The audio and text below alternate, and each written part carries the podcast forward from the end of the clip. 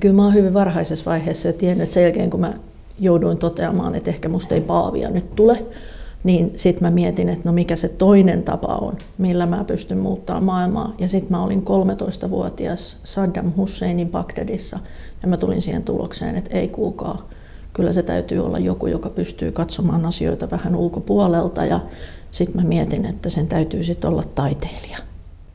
Tänään kuusi kuvaa ohjelmassa ollaan Mikkelissä. Kuvataiteilija, taideyrittäjä Kirsi-Maria Törönen Ripaten työhuoneella, jossa toimii myös galleria Studio Väkevä.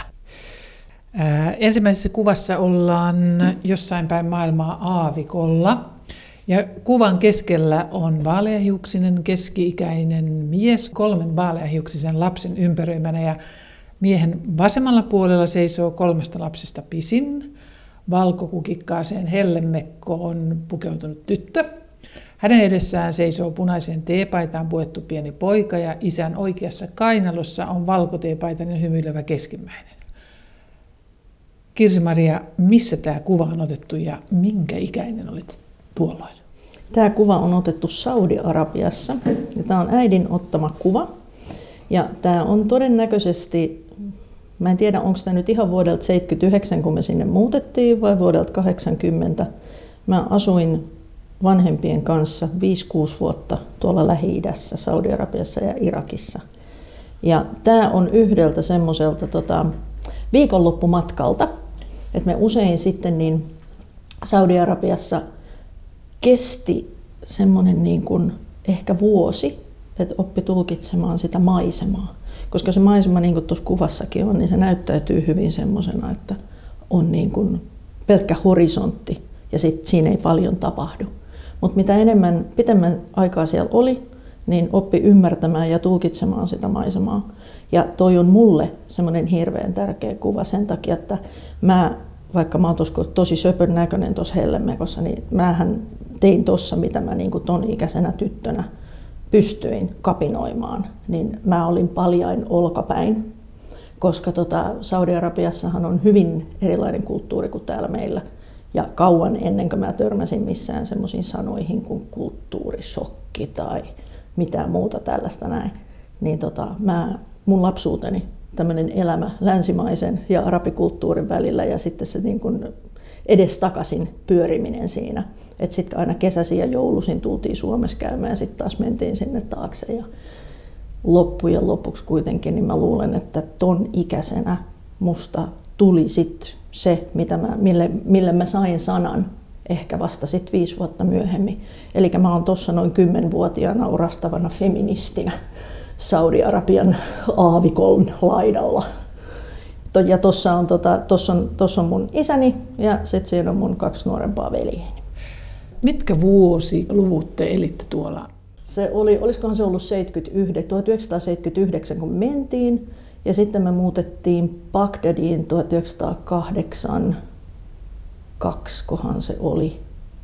Ja sitten siellä oltiin pari vuotta ja tultiin noin 84 takaisin Suomeen, 84-85.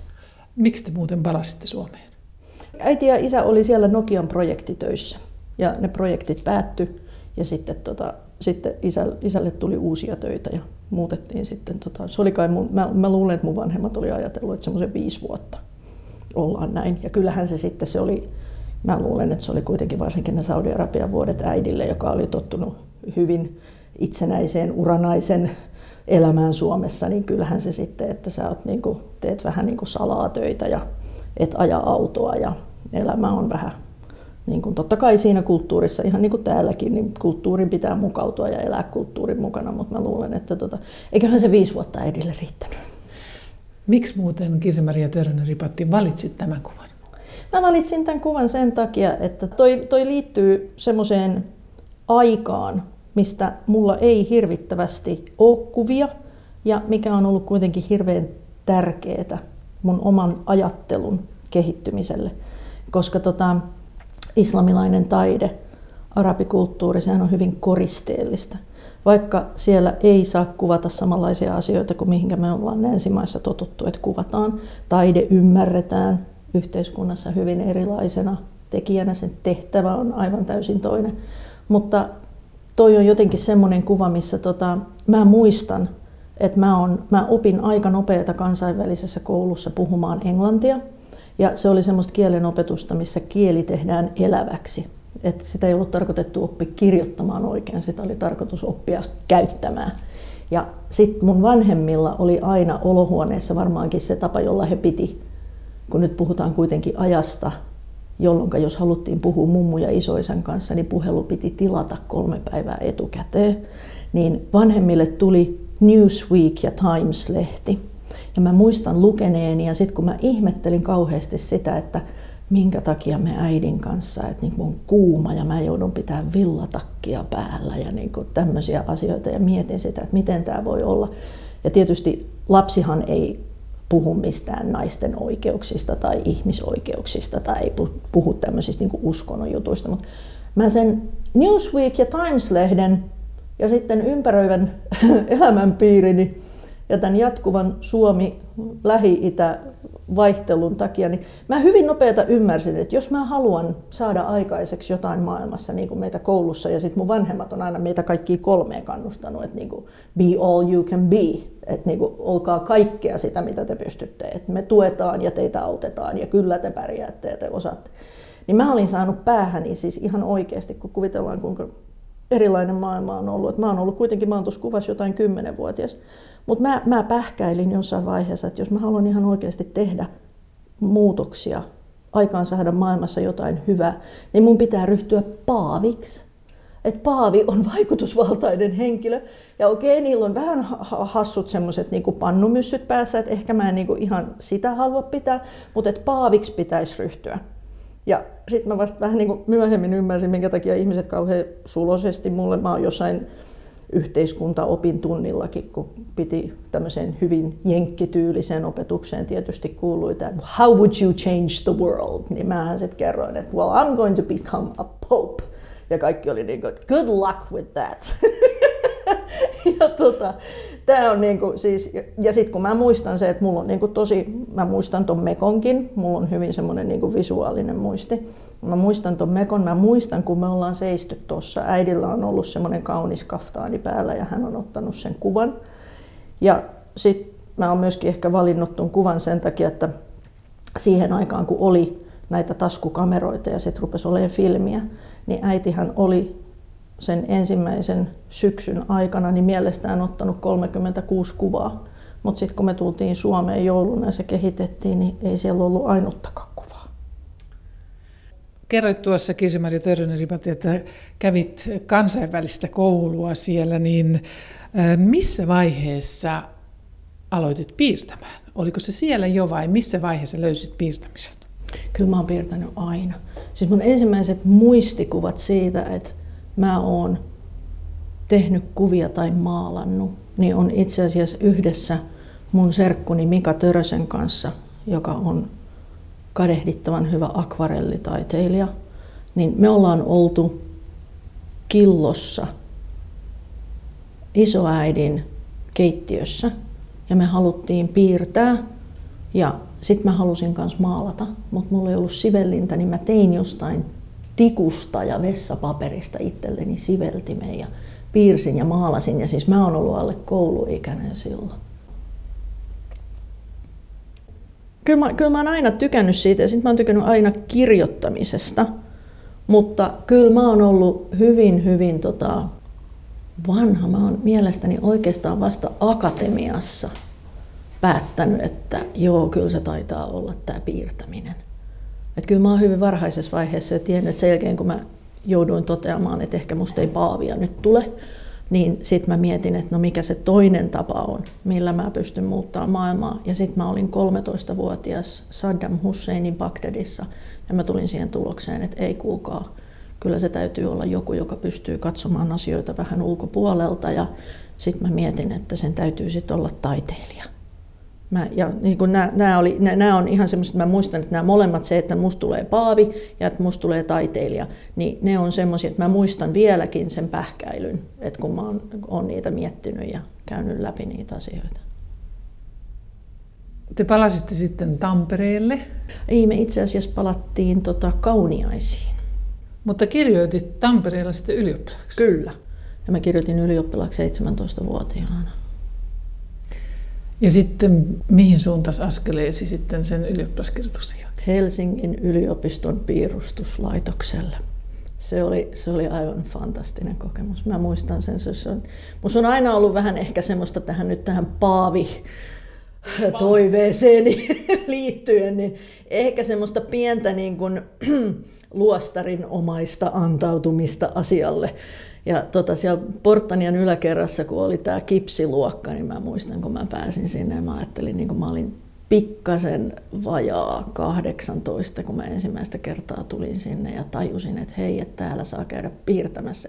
Mä en ollut yliopiston tota, opiskelija, Mä, mä, mua joku nainen auttoi, mä en muista enkä tiedä kuka hän on. Hän kertoi mulle, että joo, että jos sä tykkäät piirtää, niin eihän sun tarvi, niin kuin, että täällä on ja mennään katsomaan. Ja me mentiin ja sitten kun Pertti Summa antoi mun jäädä ja sitten mä, mä muistan sen, kun mä niin kun sain olla siellä. Mä että mä en, ikinä, mä en ikinä halua tehdä mitään muuta kuin vaan olla tällä hinkata tällä niin litoposteria säämiskä kädessä, hiili toisessa. Maalasin näitä, tota, piirsin siis näitä ää, kipsijäljennöksiä ja mä ajattelin, että tämä on elämää. Ja siellä mä oikeastaan kävin semmoisen ensimmäisen piirustuskouluni ja sain myöskin hyvin, hyvin tiuhaan tahtiin perustella perheelleni ja sukulaisille, että hei, come on, että sulla on aika hyvä ylioppilastodistus plakkarissa, saat 17, miten ne jatko-opiskelut? Ja mä olin niin kuin, että hei, kun mä vaan täällä piirtelisin. Et se, se taisi olla vähän semmoinen antikliimaksi. Mä luulen, että kun oon todellakin niin kuin veljenikin, niin tota, me kaikki olemme kyllä saaneet tämmöisen kasvatuksen, missä meitä on kannustettu, että vanhemmat on ollut ensimmäisenä tukemassa, mutta myös aina ensimmäisessä antamassa sit vähän kriittisempääkin palautetta. Niin tota, kyllä se taisi olla pikkasen semmoinen niin kysymysmerkki mun vanhemmille, että hetki pieni, mitä nyt tapahtuu.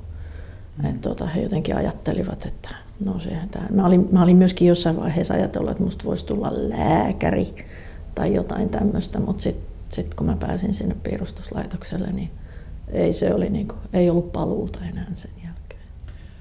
Kuusi kuvaa ohjelmassa tutustutaan tänään kuvataiteilija Kirsi-Maria Törrönen Ripatin elämään viiden olemassa olevan valokuvan avulla.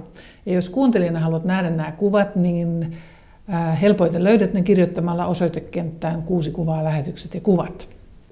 Seuraavaksi on vuorossa toinen kuva. Ja toisessa kuvassa ollaan veden äärellä.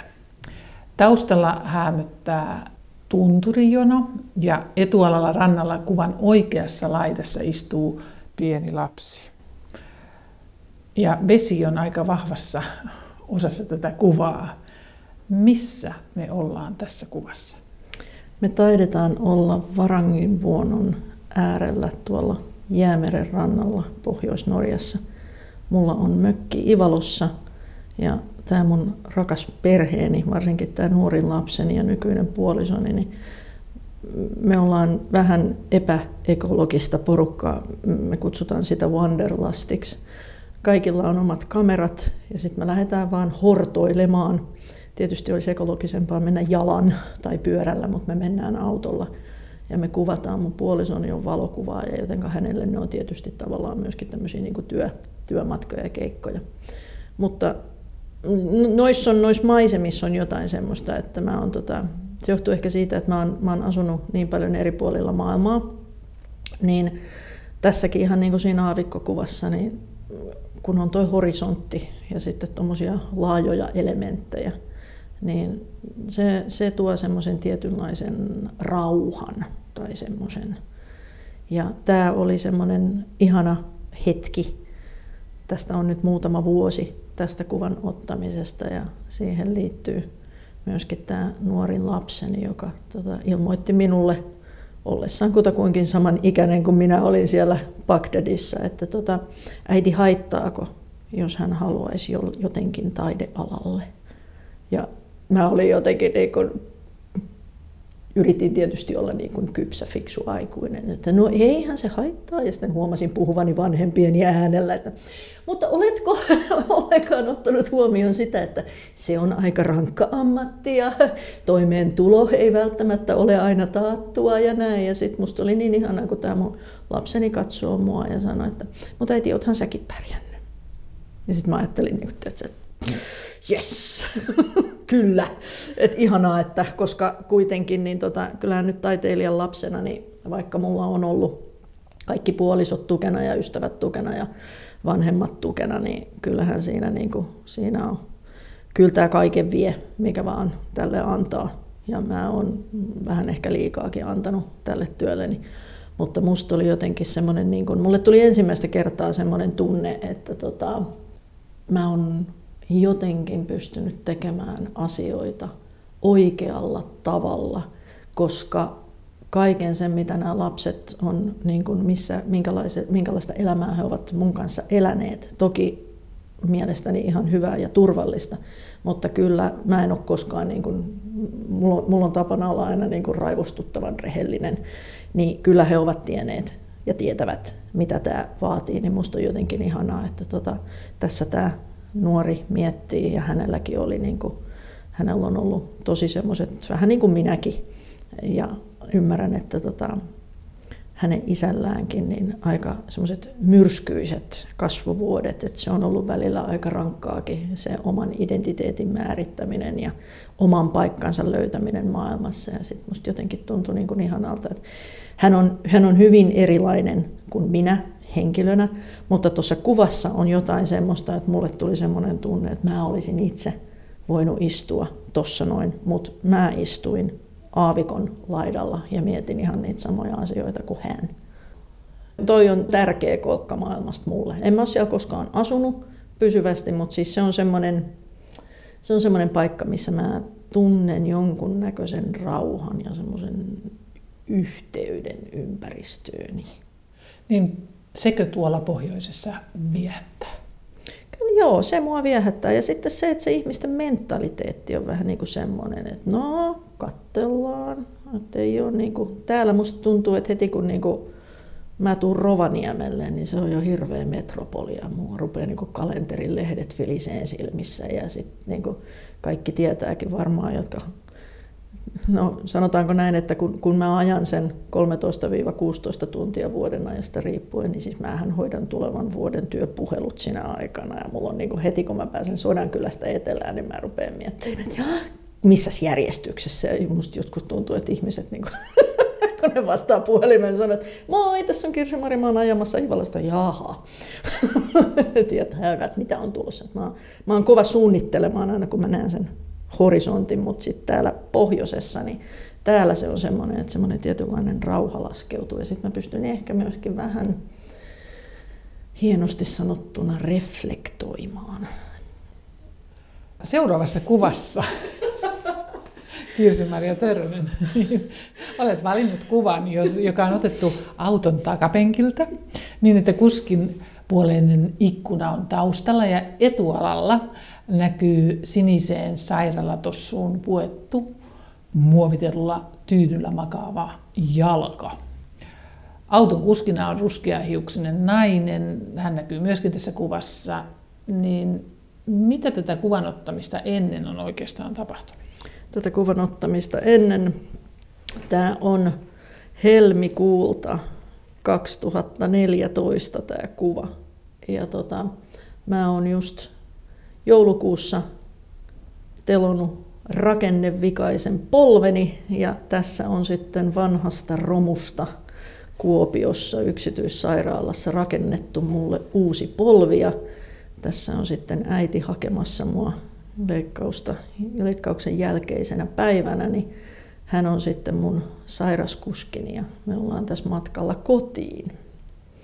Ja tämä on, tota, tää on niin kuin, Mä vähän mietin, että lähetänkö mä sulle tätä kuvaa, koska tavallaan tämä on hyvin kornikuva.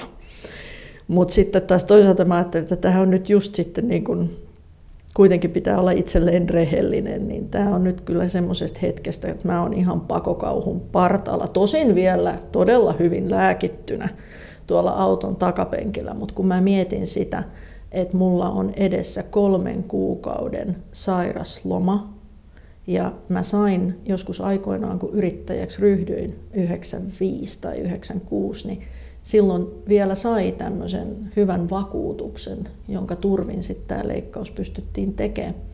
Mutta tota, kuvataiteilija yrittäjänä, niin tota, mähän sitten olin jollain minimiäkin pienemmällä Kelan päivä korvauksella sen kolme kuukautta – ja tuossa vaiheessa mä vielä ajattelin, että voi kauheata, että kolme kuukautta, että mitä tapahtuu, ihan oikeasti mitä tapahtuu, mitä tapahtuu taloudellisesti, mitä tapahtuu niin kuin duunin kannalta, mitä tapahtuu, kuinka nämä asiat kuntoutuuko se ikinä.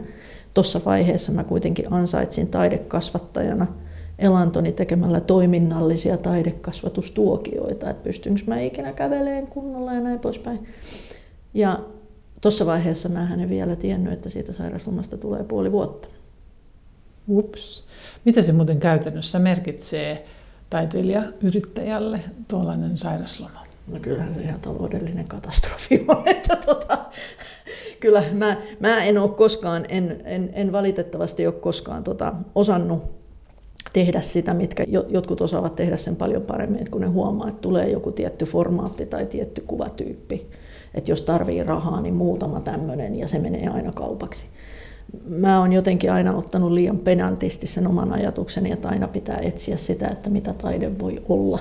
Niin sitten se tarkoittaa sitä, että esimerkiksi nyt, no nyt esimerkiksi viime kesänä olin sitten isosti esillä semmoisella asialla, minkä sen tavan tuottaa ja tehdä, niin mä oon itse asiassa ensimmäistä kertaa tehnyt vuonna 2005.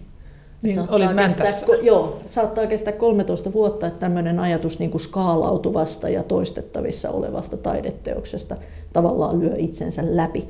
Et siinä niin kuin mä, mä oon aina, aina tehnyt hirveän kokeellisia juttuja. Ja mielestäni aina kuitenkin yritän tehdä maailmaan kauniita asioita, esteettisiä asioita, mutta ne eivät ole, ne ei ole mitenkään helppoja taideteoksia – Jotenka tota, sit mä oon aina käynyt paljon töissä taidekasvattajana ja tehnyt kaiken näköisiä projekteja, tämmöisiä koordinaattorin tehtäviä ja muita.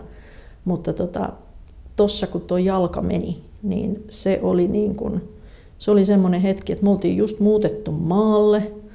Me oltiin ihan oikeasti niin kilometri kaupungin valoista. Tarkoitus oli ruveta tekemään remppaa. ja tota, oli kaiken näköisiä tämmöisiä juttuja, mitä, tota, mitä piti tehdä. Ja sitten mä olin yksinkertaisesti, niin mä olin kolme kuukautta niin hirveän kipeäkin, että tota, mua, mua hoisi ihan niin kuin pienenä lapsena niin äitini ja nykyinen isäpuoleni kävi mua vahtimassa ja sitten oli tämä mun puolisoni, joka oman rankan työpäivänsä jälkeen jaksoi sitten kuunnella mun kitinääni, kun mä no, tämä ortoosi sattuu ja tuo lääke ei pure ja mä en jaksa enää katsella tätä televisiokanavaa ja voitko soittaa mun puolesta, me voitaisiin ihan hyvin suunnitella ensi kesää ja niin kuin tällaisia juttuja, tiedätkö, niin mä, siis mä oon niin, mä oon niin järkyttävän typerä potilas Siis ihan oikeasti mua hävettää. Musta tulee semmoinen pirttihirmu ja kaikki nämä mun läheiseni edelleenkin niin jaksoivat mua auttaa. Niin tosiaan äh, taiteilijoista muistaakseni kuvataiteilijoilla on kaikista heikoimmat vuositulot. Kyllä. Niin miksi ihmeessä haluat tehdä taidetta ja toimia sen parissa? Se on kuule kysymys, jota mä, mä mietin.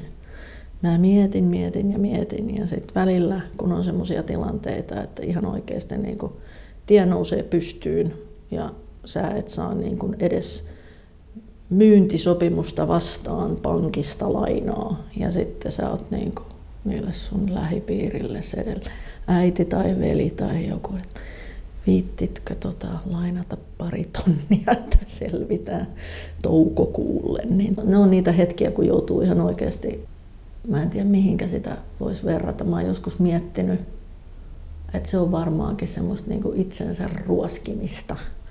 Että se tuntuu, tuntuu niin kuin, että sä oot jonkun semmoisen kuilun äärellä, että kaikki mitä sä oot tehnyt on ihan täyttä puppua, sillä ei ole mitään merkitystä. Ja sitten sä mietit kuitenkin, niin kuin, että no okei, että nyt on se hetki, kun pitää Kirsi-Maria myöntää, että aika pitkälle päästiin ja katsotaan nyt, että kyllähän muutkin ihmiset vaihtaa alaa.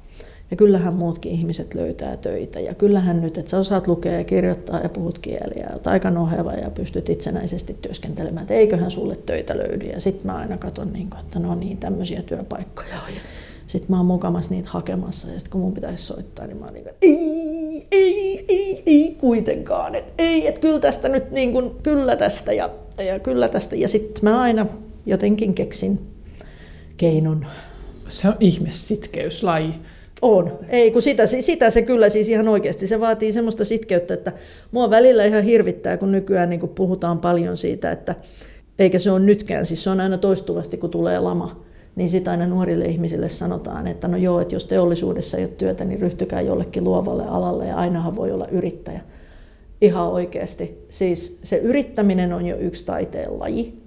Sen lisäksi vielä luovilla aloilla, niin joo, kyllä mä saan valita mihin aikaan mä oon töissä, mutta kyllä tämä ihan oikeasti vaatii niinku sellaista, sellaista sitkeyttä ja sitten myöskin tämä elämän tasapainoilu, niin se on, niinku, se, on, se on niin rankkaa, että jos ihan oikeasti ei ole pakko, niin kyllä mä oon joskus saanut ihan niinku ihmisen vihatkin niskalle, niin että no kuinka sä voit sanoa nuorille ihmisille, että ei kannata ryhtyä kuvataiteilijaksi. Niin mä aina sanon, että joo, kyllä sitä pitää, niin sitä kannattaa miettiä.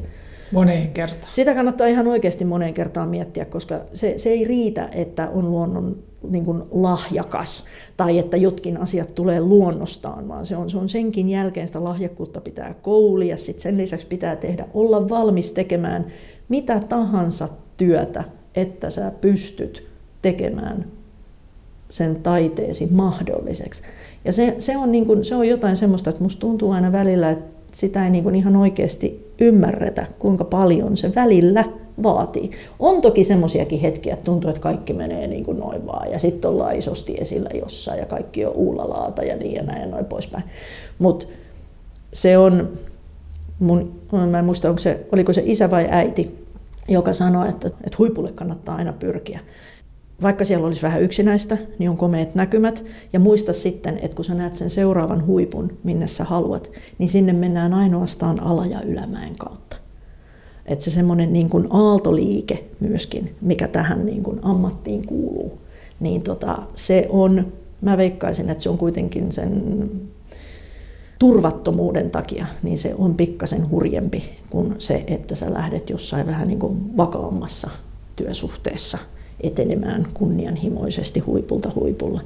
Että tässä ihan oikeasti saattaa niin kuin yllättävissä kohdissa tulla seinä vastaan.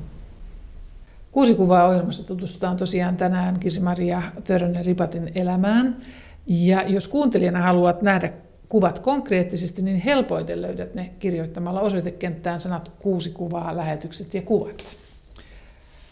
Sitten ollaan neljännessä kuvassa. Neljännessä kuvassa on kolme naista. Etualalla olet sinä ja sinulla on hiuksissasi valkoinen ruusuke.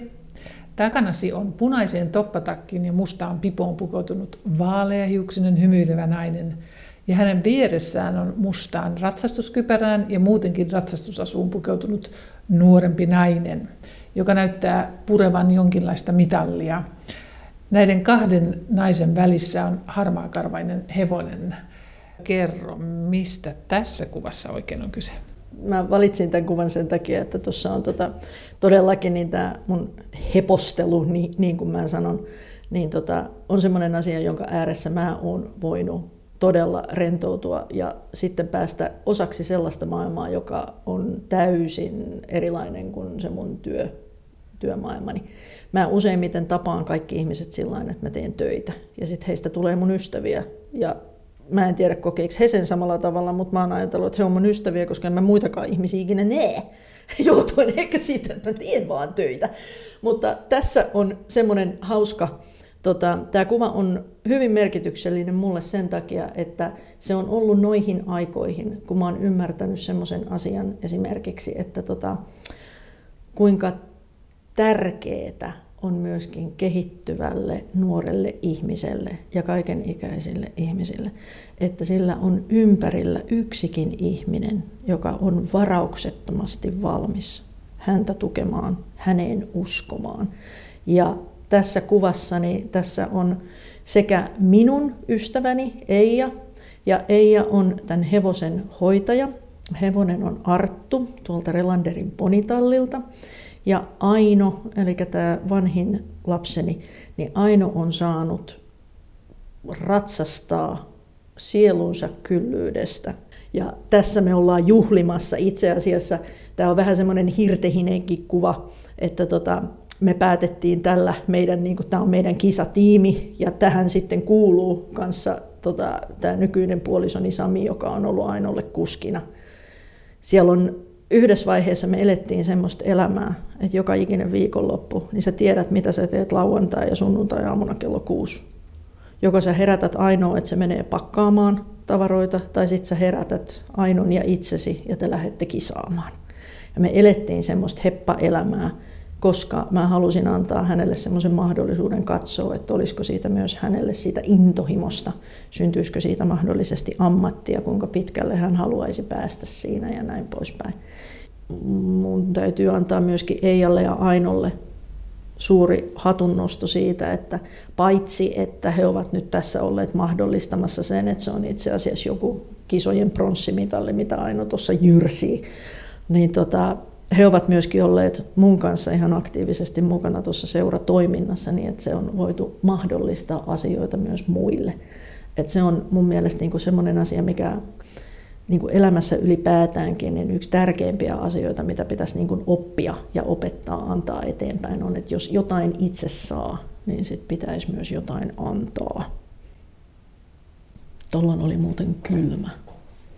Mä muistan tuon päivän. Siis se on aina, ei ole semmoista maneesia tai semmoista kisaa, missä ei olisi jalat jäässä. Kaikki suonikohjut, mitä on tullut, niin ne on kyllä tullut tuolla. No eikä se kyllä tässäkään yhtään parane. Niin, tässä on vuorossa viides kuva. Tosiaan tässä viidennessä kuvassa etualalla seisoo kivitalon oven kahta puolen kaksi mustiin pukeutunutta ihmistä, joilla on valkoisiksi maalatut kasvot. Kummallakin on kyltti kädessään. Vasemmanpuolisen naisen kyltissä lukee teltta ja oikeanpuolisen naisen kyltissä, siis oletan, että he ovat naisia, on, on, tässä kyltissä on neljä kirjainta, L. Ja he seisovat talvisessa kaupungin maisemassa ja heidän takanaan on vanha kivitalo. Keitä nämä ihmiset on ja mistä ihmeestä on kyse? Tässä on kyse työryhmä Yöryhmän performanssista Teltta Perkele. Me seisomme Mikkelissä, Mikkelin taidemuseon, Etelä-Savon aluetaidemuseon edessä. Tämä rakennus on graniittitalo. Ja tota, meillä on täällä Mikkelissä ollut semmoinen kuuma, kuuma keskustelun aihe, että kun tuo graniittitalo on sisäilmaltaan nyt sellaisessa kuosissa, että siellä ei ole terveellistä olla, niin mitä tapahtuu taidemuseolle, sen kokoelmille. Ja tota, tännehän piti rakentaa uusi taidemuseo, se ei tullut. No sitten siitä ei oikein, Mikkeli on vähän semmoinen kaupunki, että kaikki mihinkä sä laitat sanan taide eteen, niin se tekee siitä vähän ongelmallisen. Täällä ei oikein myöskään haluta ehkä semmoista niin kuin populistista politiikkaa lukuun ottamatta hirveästi julkisesti keskustellakaan tästä taidemuseon tilanteesta. Ja tämä teltta perkele tuli sitten semmoisesta, että tota, museotoimen johtaja oli sitten jossain haastattelussa sanonut, että no okei, että jos te ette halua, että tänne rakennetaan uusi museorakennus, sen rakentaminen piti olla jo varma, kunnes se sitten torpattiin. Ja graniittitalossa ei voi olla, kaupungilla ei ole väistötiloja tarjota. No nyt he ovat sitten muuttamassa kauppakeskus Akseliin, mutta ennen kuin se väistötila tuli mahdolliseksi, niin hän sitten sanoi, että no okei, että pitäisikö sitten joku teltta perkele olla tuossa torilla, mihin mennään. Ja sitten ainoa kerta, kun sitten oikein tuli palautetta, niin oli se, että hän oli sanonut teltta perkele. No mehän sitten tietysti yöryhmä on minun ja kuvataiteilija Pirita Lautalan tämmöinen niin kuin, vähän niin kuin varaventtiili. Meillä on nämä hahmot, on tämmöisiä vähän niin kuin itkiä naisia sminkattuja kuoleman enkelihahmoja. Meillä on myöskin semmoiset pienet siivet tuolla selässä. Ja tota, tämä oli sitten meidän performanssi. Mikkeli vietti taas jotain merkkipäiväänsä, niin mehän päätettiin, että no okei, ulos pakkaseen. Ja mä taisin unohtaa nilkkasukakki tuossa vaiheessa, että tuossa oli aika hyistä ja kylmä. Pidettiin tuommoinen pieni performanssi sitten siinä päivänä, kun Mikkeli vietti jotain synttäreitä, niin me oltiin puolen yön aikoihin tuo taidemuseon edessä teltta perkele kyltteinemme.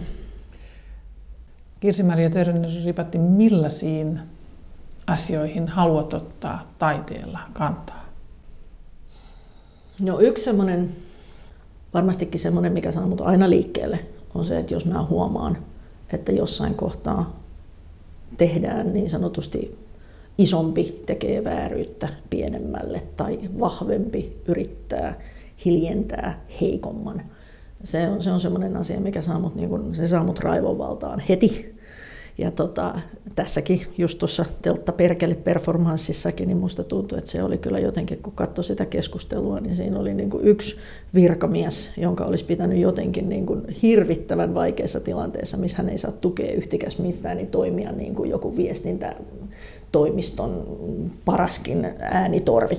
Ja tota, noi on, noi on semmoisia semmoisia asioita, että niin kun mä en näe mitenkään hyväksyttävänä, että kukaan, olisi taiteilija tai ei, niin törmätessään vääryyteen, niin vaihtoehto ei ole se, että sä oot hiljaa. Et se, se, on niinku, se on semmoinen asia, mitä niinku, me eletään kuitenkin yhteiskunnassa, missä vaikka Suomessakaan tasa-arvo ei ole todellakaan toteutunut eikä se ole valmis, niin niiden asioiden eteen pitää nähdä vaivaa. Et niin ei, se, se, se, ei ole, niin kuin, se ei ole millään tavalla perusteltua, että sä vaikenet, olet hiljaa silloin, kun, pitäisi, kun vähin mitä voit tehdä on esimerkiksi käydä äänestämässä.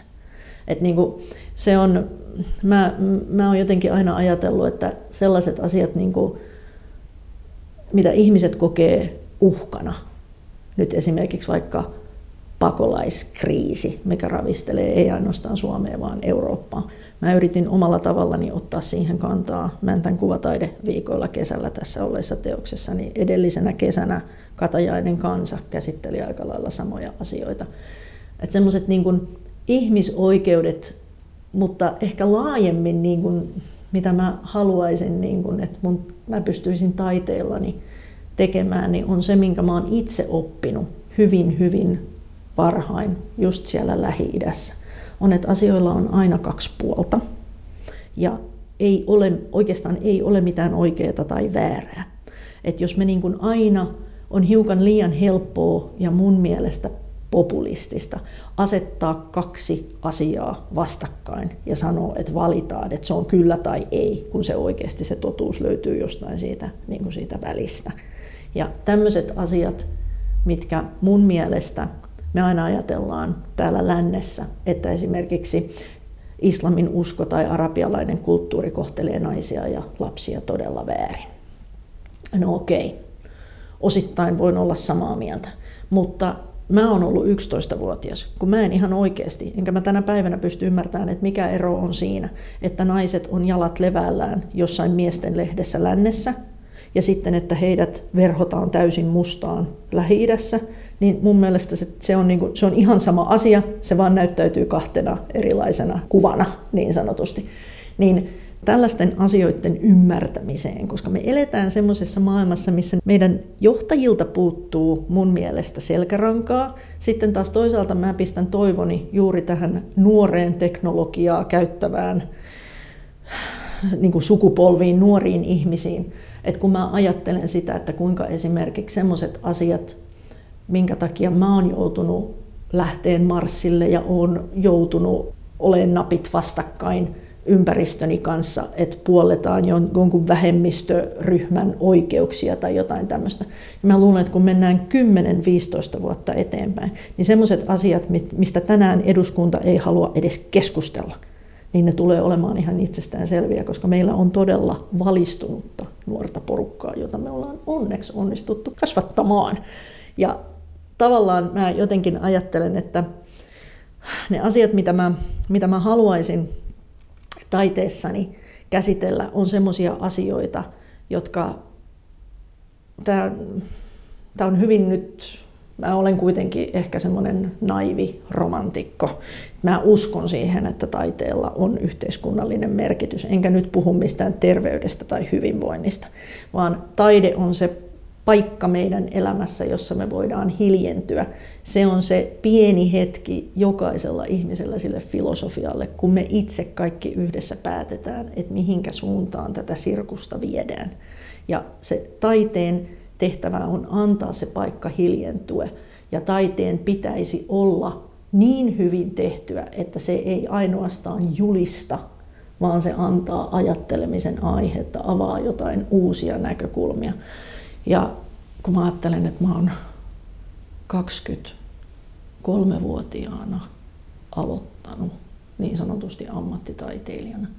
Ja nyt mä täytän tammikuussa 50, niin onko mä nyt sitten 27 vuotta tätä tehnyt. Niin mulla on muutaman kerran ollut semmoinen tunne, että mä olen tässä ylevässä tavoitteessani onnistunut.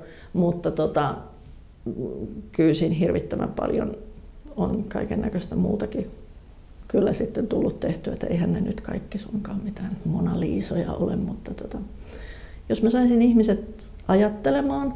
Ja sitten kyllä myöskin semmoinen asia, mikä on, mistä mä oon ehkä kaikista eniten saanut kritiikkiä ja tiedän, että juuri tämä mun tausta, kun se kuvakulttuuri kuitenkin tulee myöskin sieltä arabialaisesta kulttuurista, tämmöinen asia kuin koristeellisuus, dekoratiivisuus, niin tota, ne elementit on kuitenkin osa mun mielestä sitä minua itseäni. Ja sitä kautta kyllä mulla on, vaikka mä teen hyvin pelkistettyjä hahmoja ja pelkistettyjä viivoja ja näin, ja, niin kyllä mä kuitenkin haluaisin, että mun taiteeni olisi sellaista, joka antaisi ihmisille myös semmoisen esteettisen elämyksen. Kuudes kuva on kuva, joka on ehkä jäänyt ottamatta tai jota ei ole vielä otettu. Kirsi-Maria Törnen ripatti, mitä tuollaisessa kuvassa näkyy? Kyllä se on sellainen kuva, jota ei ole vielä otettu. Mä ajattelin, että sille ei oikeastaan merkitystä, missä se on otettu. Mutta kyllä mä luulen, että se on ehkä sitten siellä Ivalossa. Ja se on varmaan tuossa, jos mä oon nyt 50, niin mä oon sitten varmaan lähempänä 100 ja tota, mun galleristini on varmaan soittanut, että kuule, viimeisin näyttely myytiin ihan loppuun. Ja se on sitten varmaan se eka kerta, kun näin mun elämässäni tapahtuu. Ja sitten kaikki mun rakkaat ja läheiset, he kaikki rientävät sinne Lappiin minun kanssani juhlimaan tätä tilannetta. Ja se kuva on otettu jostain semmoisesta hetkestä, kun me olemme siinä. Ja kaikki ne ihmiset, jotka ovat minua tukeneet, jos ovat vielä hengissä, niin saavat edes sen kuvan oton ajaksi sellaisen tunteen, että no niin, kyllä se onnistui, se ei ollut kaikki ihan täysin turhaa. Mutta mä toivoisin, että se voisi olla tämmöinen kuva. Mutta siinä, siinä olisi todellakin sit läsnä ne mun rakkaimmat ja mun lähimmät, koska tota, ilman heitä tämä ei olisi ollut missään kohtaa